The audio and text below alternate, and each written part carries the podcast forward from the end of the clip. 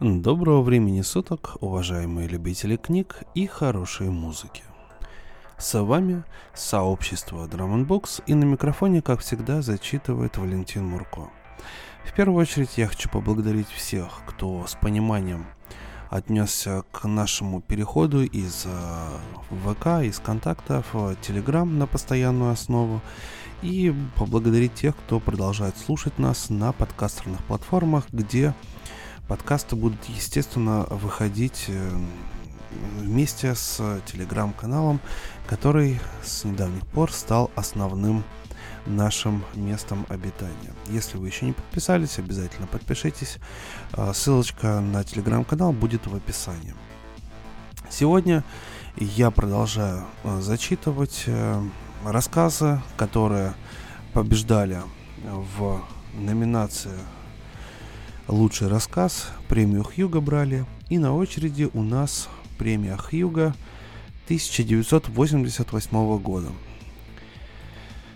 Автор Лоуренс Уотт Эванс.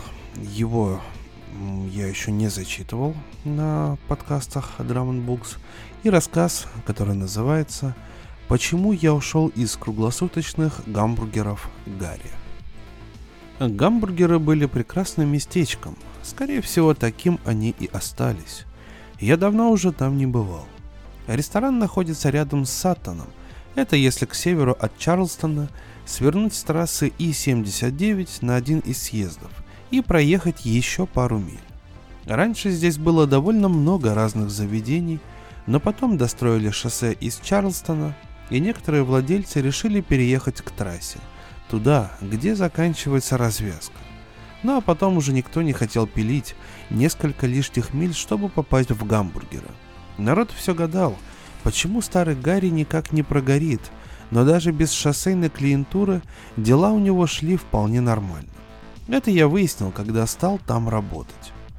Почему я работал именно там, а не в других кафешках? Да потому что мои родаки жили в двух шагах от гамбургеров. Жуткая глухомань, даже не в черте Сатана, а так – маленький домик посреди дороги. Вокруг вообще ничего не было, только мы да заведение Гарри. Сам-то он жил в задней части своего ресторана. Это было практически единственное место, куда я мог дойти меньше, чем за час, а машины не было. Мне тогда было 16. Работа требовалась срочно, потому что отца снова уволили, а для своих дел мне очень нужны были собственные деньги – Мама была не против, если бы я брал ее машину, но возвращать тачку надо было с полным баком и не слишком поздно. Такие правила. Поэтому мне нужна была подработка, а круглосуточные гамбургеры Гарри оказались единственным местом, куда можно было дойти пешком. Гарри сказал, что людей у него достаточно. Два повара, два человека за стойкой, да плюс он сам. Днями попарно работали те чуваки – а в ночь оставался сам Гарри. Я там немного покрутился, больше никуда было не надо, и подумал, что работа не бей лежачего.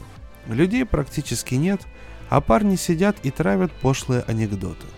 Так что я решил, что это идеально. Но Гарри сказал, что помощники ему не требуются. По идее, это было действительно так, но я не собирался позволять какой-то там логике становиться между мной и вождением маминой машины. Я стал просить и умолять, и за неделю-другую так достал Гарри, что тот, наконец, согласился дать мне шанс. В ночную смену с полуночи до 8 утра я должен был выполнять обязанности буфетчика, официанта и привратника. И все в одном лице. Я уговорил его назначить конец смены на 7.30, чтобы успевать в школу, и мы ударили по рукам. Не то чтобы я сильно беспокоился об уроках, но родители настаивали, да и в школе удобно встречаться с друзьями. Знаете, знакомиться с девчонками и все такое. И вот я стал ночным работником ресторана. В первый раз я пришел ровно к полуночи, и Гарри вручил мне передник и маленькую шапку, совсем как в старых фильмах. Такие же были и на нем. Я должен был обслуживать столы и убирать, но не готовить. Так что я не понял, зачем мне надо было носить эти штуки – но раз уж Гарри сказал, а баксы нужны, то пришлось таки напялить спецодежду, не обращая внимания на то, что фартук был не только весь липкий от жира, но еще и вонял так, будто несколько недель назад кто-то умер, лежа на его подоле. А Гарри, прикольный старик, всегда выглядел на 50, сколько я его помню. Не молодой, но и не сильно старый, всегда в одной паре, знаете? Бывают такие люди. Полное ощущение, что они живут вечно. В общем, показал он мне, где что находится на кухне и в подсобке, велел не прохлаждаться, а драить все, что выглядит грязным. И казалось, Гарри действительно боялся, что я напортачу, потому что он повторил в который раз. «Не беспокой посетителей, просто бери заказы и приноси им еду». «Хорошо, конечно, все понял». «Хорошо. Ночью к нам забредают довольно забавные ребята, но они хорошие клиенты. По крайней мере, большинство из них. Так что никого не доставай. Смотри, одна единственная жалоба от посетителя. Одна единственная попытка обсчитать, и ты здесь больше не работаешь. Понял? Потом Гарри вернулся на кухню, а я взялся за метлу и стал подметать перед входом в заведение, пока не зашли двое дальнобойщиков, чтобы заказать бургеры и кофе. Конечно, сперва было трудновато, но довольно скоро я втянулся. По одному или по двое заходили мужчины, и женщины, конечно, тоже. Чего-то заказывали, причем Гарри успевал приготовить это быстрее, чем вы скажете сыр. Потом они ели, потом вытирали рты, потом ходили в сортир, потом уезжали. От этих ребят я не слышал ничего, кроме их заказов, а все, что я им говорил, это «да, сэр» или «да, мэм» или «большое спасибо, ждем вас снова». Получается, они были простыми водилами, которые не очень-то жаловали всякие придорожные ресторанчики. Ну, в общем, как оно началось, так и шло с полуночи, примерно до часу или до полвторого, а потом процесс стал замедляться. Наверное, к тому времени даже дальнобои остановились, или им было не кайф так далеко уезжать от своей И-79, или у них была с собой еда, или еще что-то. Короче, в ту первую ночь, часам к двум, я решил, что теперь ясно, почему Гарри не требуются помощники в его смену. И тут открылась дверь, и прозвенел колокольчик. Он меня почему-то напугал, и я слегка дернулся. Начал было поворачиваться к входной двери, но потом обернулся глянуть на Гарри, потому что краем глаза, знаете, я заметил, что лицо у него стало какое-то напряженное. И наблюдал он за мной – а на посетителя вообще не смотрел.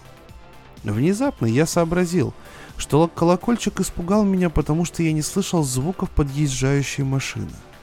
А кто, скажите на милость, придет в гамбургера пешком по западно-вирджинским горам в 2 часа ночи? Потому как Гарри на меня смотрел, я догадался, что это, наверное, один из тех особых клиентов, которых я не должен был распугать. В общем, я обернулся и увидел маленького коротышку в очень толстой куртке на молниях. Такая же блестящая серебристая ткань, как у гонщиков из сигаретной рекламы, знаете? Еще на нем были подбитые лыжные штаны из того же материала с кучей карманов. А когда клиент стянул капюшон, то оказалось, что на лице у него огромные толстые очки, как будто он только что из сильной пурги. Но на дворе стоял апрель, и снега не было уже несколько недель, 10-15 градусов тепла. Но я же не хотел накосячить, поэтому притворился, что не замечая ничего странного, и спросил. «Здравствуйте, сэр. Можно узнать ваш заказ?» Он глянул на меня с юмором и ответил. «Думаю, да». «Желаете посмотреть меню?» Это я уже спросил из лучших побуждений. Блин, наверное, я даже переигрывал. Дальнобои брали меню сами. «Думаю, да», — ответил он снова, и я вручил ему меню. Он изучил листовку и указал на чизбургер, который был похож на Гарину стряпню не больше, чем я на Сильвестра Сталлоне. Записав заказ на бумажку, я передал ее Гарри, который прошипел. «Не приставай к парню». Я понял намек и вернулся к подметанию. Когда бургер был готов, я взял тарелку, чтобы передать клиенту — и чуть не уронил ее на пол, потому что снаружи раздался звук, будто кто-то выстрелил из ружья, а в окне мелькнула зеленая вспышка. Сбегать глянуть поближе я не мог, потому что парень как раз начал копаться по своим карманам в поисках денег, чтобы заплатить за бургер. «Я заплачу сразу», — сказал он серьезно. Возможно, я уйду довольно быстро. Вероятно, мои деньги здесь не ходят. У парня не было никакого акцента, но потому что он сказал насчет денег, я понял, что это иностранец. Поэтому я дождался, пока он вытащит жменю странного вида монет и сказал ему. «Мне надо узнать у менеджера». Он вручил мне монеты, и пока я нес их к Гарри и старался рассмотреть сквозь оконную занавеску, откуда взялась та зеленая вспышка, дверь открылась и впустила трех женщин. Если парень был весь закутан как эскимос, то на вновь вошедших не было ничего, кроме джинсов. Напоминаю, это были женщины, а на дворе стоял апрель. Мне было всего 16, поэтому я с трудом заставил себя не пялиться и практически убежал на кухню. Там я попытался изложить Гарри происходящее, но деньги, зеленая вспышка и полуобнаженные женщины так спутались друг с другом, что рассказ получился бессвязным. «Малыш, я же говорил, что у нас бывают довольно странные клиенты. Ну, давай посмотрим на деньги». Я отдал Гарри монеты, и он сказал. «Да, мы это возьмем». И отсчитал сдачу. Я не знаю, как он это сделал, потому что надписи на монетах выглядели для меня как китайские иероглифы. Я так и не понял, что это были за символы. Он дал мне сдачу, потом заглянул в глаза и спросил. «Малыш, ты в состоянии обслужить тех женщин? Это часть твоей работы. Сегодня я их не ждал, но к нам вообще приходят странные люди, я же тебе говорил. Ты уверен, что справишься и не распугаешь мне клиентов? Может, Лучше подведешь черту и поищешь себе другую работу. Мне очень хотелось получить свою зарплату, поэтому я стиснул зубы и сказал. Все в порядке. Вам в 16 лет приходилось обслуживать столы, когда шесть голых сисек маячат прямо перед носом. Эти трое смеялись и шутили на каком-то иностранном языке, который я никогда раньше не слышал. Думаю, только одна из них говорила на английском, потому что заказывала и рассчитывалась именно она. Каким-то образом все вышло довольно гладко, и они покинули ресторан, чуть ли не улыбаясь мне. Около четырех все снова замедлилось, а с полпятого до пяти потянулся на завтрак обычный народ. По-моему, с двух до четырех было примерно полдюжины клиентов. Всех я уже и не помню. Многие из них были не такими уж и странными, но первый коротышка и три женщины – Этих я запомнил прекрасно. А может, другие тоже были довольно странными, может даже удивительнее первого, но он был первым, и этим все сказано. А женщина... Скажите, ну как они могли не произвести впечатление на 16-летку?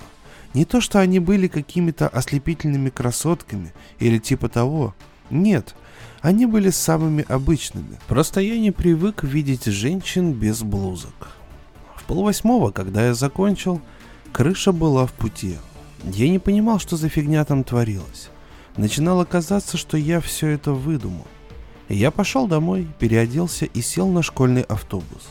Еще не привыкший к ночной работе и к безумной усталости, и к необходимости, несмотря на это, вникать в школьные дела, я почти уверил себя, что все вчерашнее было каким-то странным сном. Потом я вернулся домой проспал до 11, а затем встал и снова двинул на работу. И блин, все было почти точно так же, ну разве что за исключением полуобнаженных женщин. Сначала пошли обычные дальнобойщики и прочие, потом они схлынули, а затем стали появляться чудики. Знаете, в 16 лет кажется, что можешь справиться с чем угодно. Ну, я, по крайней мере, думал именно так. Поэтому я не позволял клиентам сбивать себя с толку, даже тем, которые выглядели не совсем как люди. Гарри ко мне привык, а я довольно сильно облегчил ему работу, поэтому уже через пару недель более-менее определилось, что я могу работать, пока не надоест. На самом деле было прикольно наблюдать, кто придет за бургером в очередной раз. Больше всех мне понравился парень, который появился без машины, без вспышек, без ничего – он носил синий охотничий жилет, полностью опутанный проводами, и такие средневековые колготки со штукой, которую Гарри называл гульфиком. Его волосы и жилет были покрыты снегом и какой-то странной липкой замазкой, а сам он дрожал, как будто на улице Арктика, хотя была середина июля. Еще у него под жилетом ползал какой-то маленький зверек, но показывать его он не стал. Судя по форме выпуклостей, это было что-то типа ласки или горностая. У чувака был самый странный акцент из всех, что я слышал, но вел он себя, как будто был дома, и сделал заказ, даже не заглядывая в меню. Спустя какое-то время Гарри признался, что побаивался брать человека со стороны, ведь он мог все испортить. К примеру, я мог бы решить, что съезжаю с катушек, или вызвать копов, или начать распускать странные слухи, но ничего такого я делать не стал, и Гарри это оценил. Эй, это было легко. Я для себя определился. Если все эти люди устраивают Гарри, то почему они не должны устраивать меня? И уж, конечно, я понимал, что посторонних это ни разу не касается. Когда меня расспрашивали, я отвечал, что да, по ночам у нас бывают всякие чудики, но я никогда не уточнял, насколько они странны. И в отличие от Гарри, я не мог быть ко всему этому таким равнодушным. То есть он бы и глазом не моргнул, если бы увидел, что на нашей стоянке припаркована летающая тарелка. Я же моргал и не раз, потому что такое случалось. Не часто, конечно, но всякий раз приходилось заставлять себя на них не таращиться. В основном клиенты не были такими беспечными. Свои странные аппараты они, наверное, прятали в лесу или где-то еще, но изредка попадались и те, кому было все равно. Если бы кто-нибудь из полиции штата приехал бы мимо нас и увидел бы эти штуковины, то, думаю, докладывать он бы даже не осмелился. Никто бы ему просто не поверил. Однажды я спросил у Гарри, не из одного ли и того же места все эти люди. «Будь я проклят, если знаю!» Был ответ. Он никогда никого не спрашивал и, понятно, не хотел, чтобы это делал я. Только он был неправ, думая, что расспросы кого-то отпугнут. Иногда бывает видно, что человек хочет поболтать, и некоторые не отказывали себе в этом удовольствии. Вот с ними я и разговаривал. В общем, кто-то наконец все мне объяснил. Если не ошибаюсь, к тому моменту мне уже исполнилось 17. Прежде чем вы начнете задавать дурацкие вопросы, сразу скажу, нет, это были не марсиане и не монстры из космоса, ничего похожего. На самом деле многие из этих ребят тоже были из Западной Вирджинии. Но не из нашей Западной Вирджинии, а из целой кучи других Западных Вирджиний. Как раз из тех самых мест, которые фантасты зовут параллельными мирами. Ну, это всего лишь одно из названий. Другие измерения, альтернативные реальности, терминов хватает. Вообще-то все довольно логично – Несколько человек подробно мне это разжевали. Понимаете, все, что могло случиться во Вселенной за всю ее историю, начиная с Большого Взрыва и до сегодняшнего момента, где-то уже случилось. И каждое возможное различие всегда означает другую Вселенную. Дело не в том, проиграл Наполеон при Ватерлоо, или победил, или чего он там не смог. Какое значение имеет Наполеон для Вселенной? Звезде Бетельгейза – и целая Европа похрену, что прошлое, что настоящее, что будущее.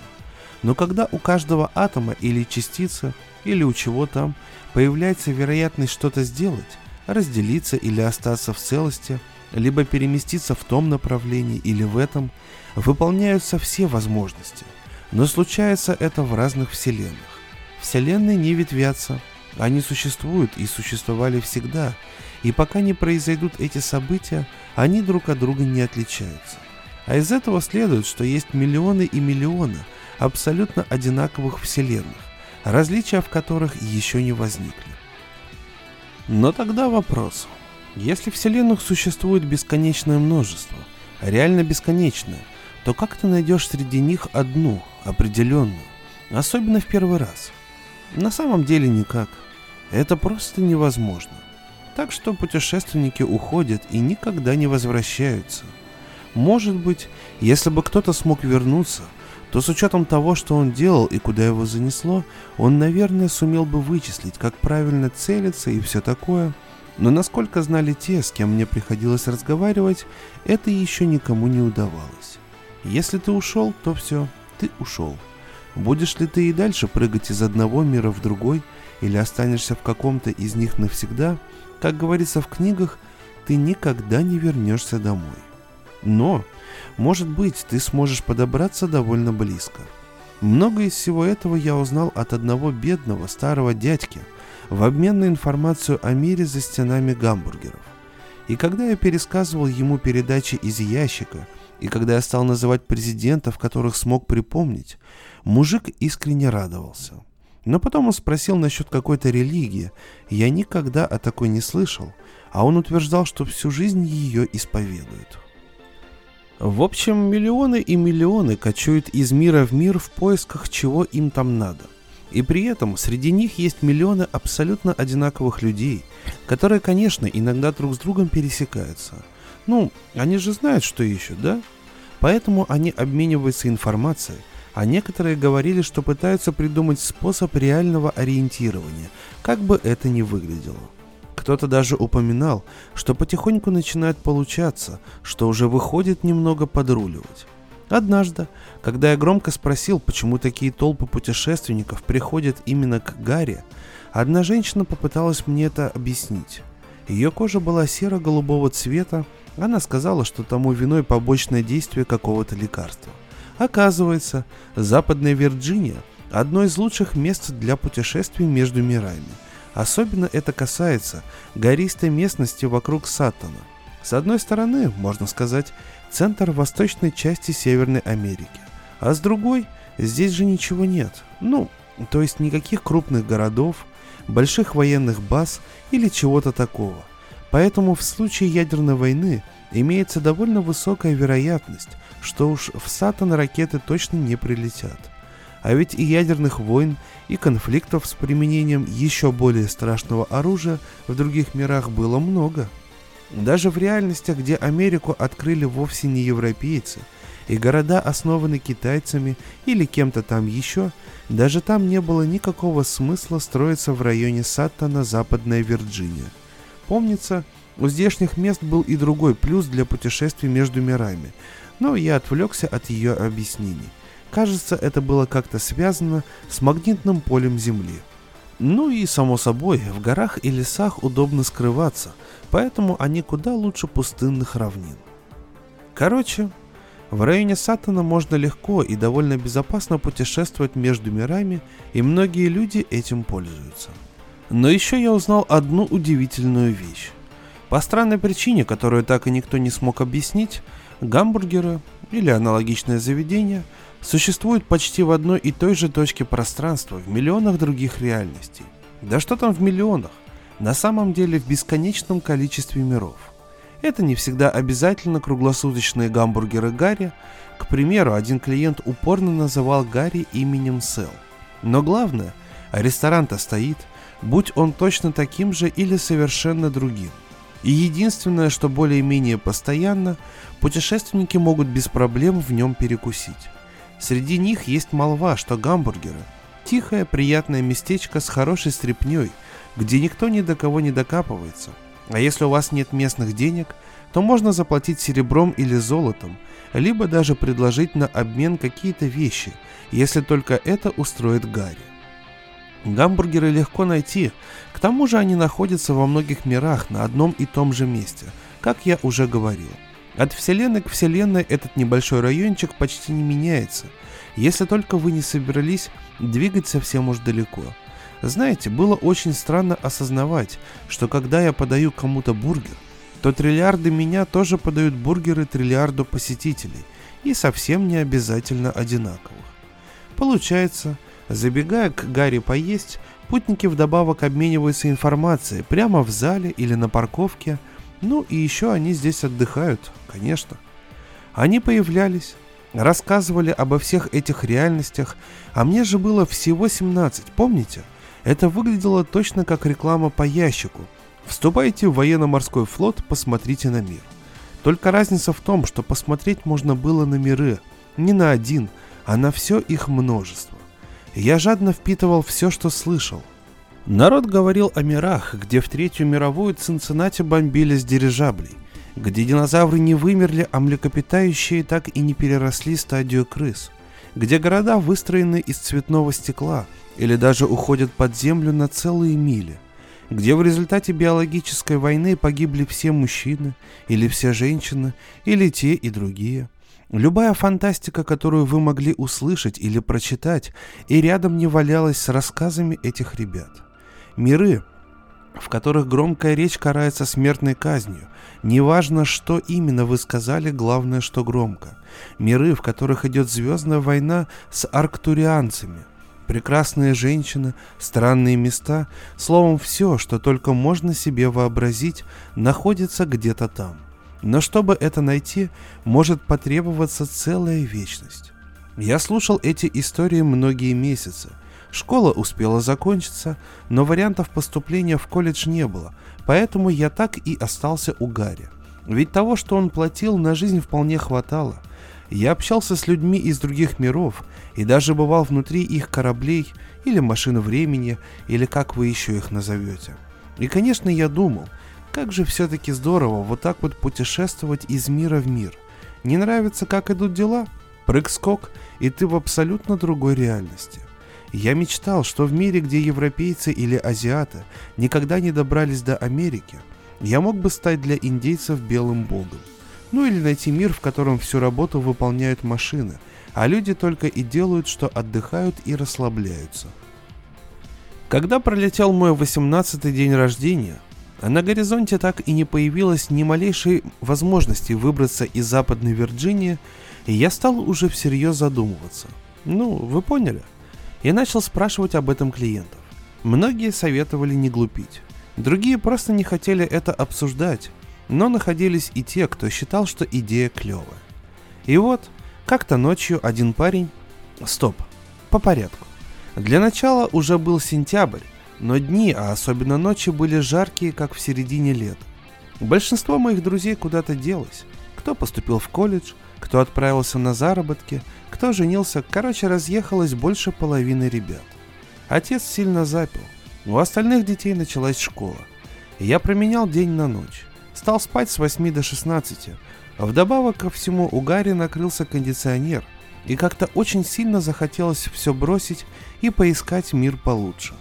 И вот, за одним столом в разговоре двух чуваков вдруг промелькнуло, что у кого-то из них вроде есть в машине лишнее место. Тогда в перерывах между разносами бургеров и кола я стал внимательно к ним прислушиваться. Ну, один из них был мне знаком, потому что захаживал он регулярно, а помню я его чуть ли не с первого дня работы у Гарри.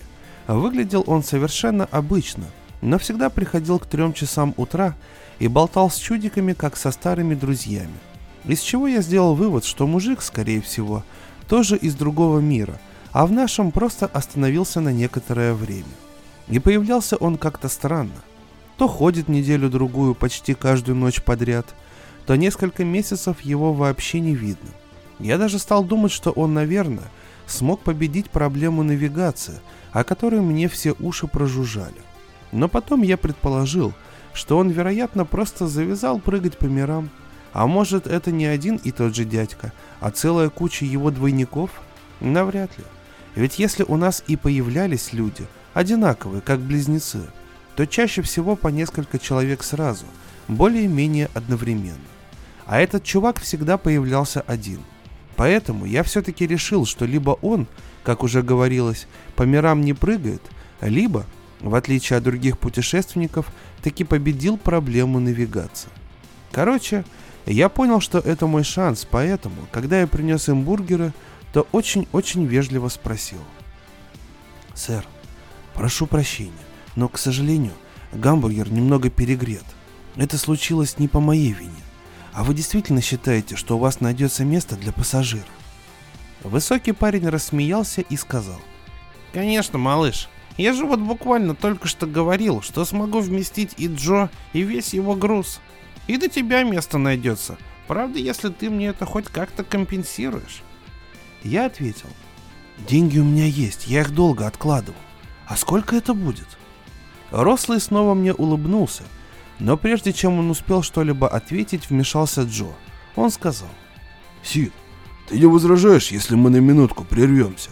Я хотел бы поговорить с этим молодым человеком до того, как он совершит большую ошибку. Большой парень, Сид, ответил.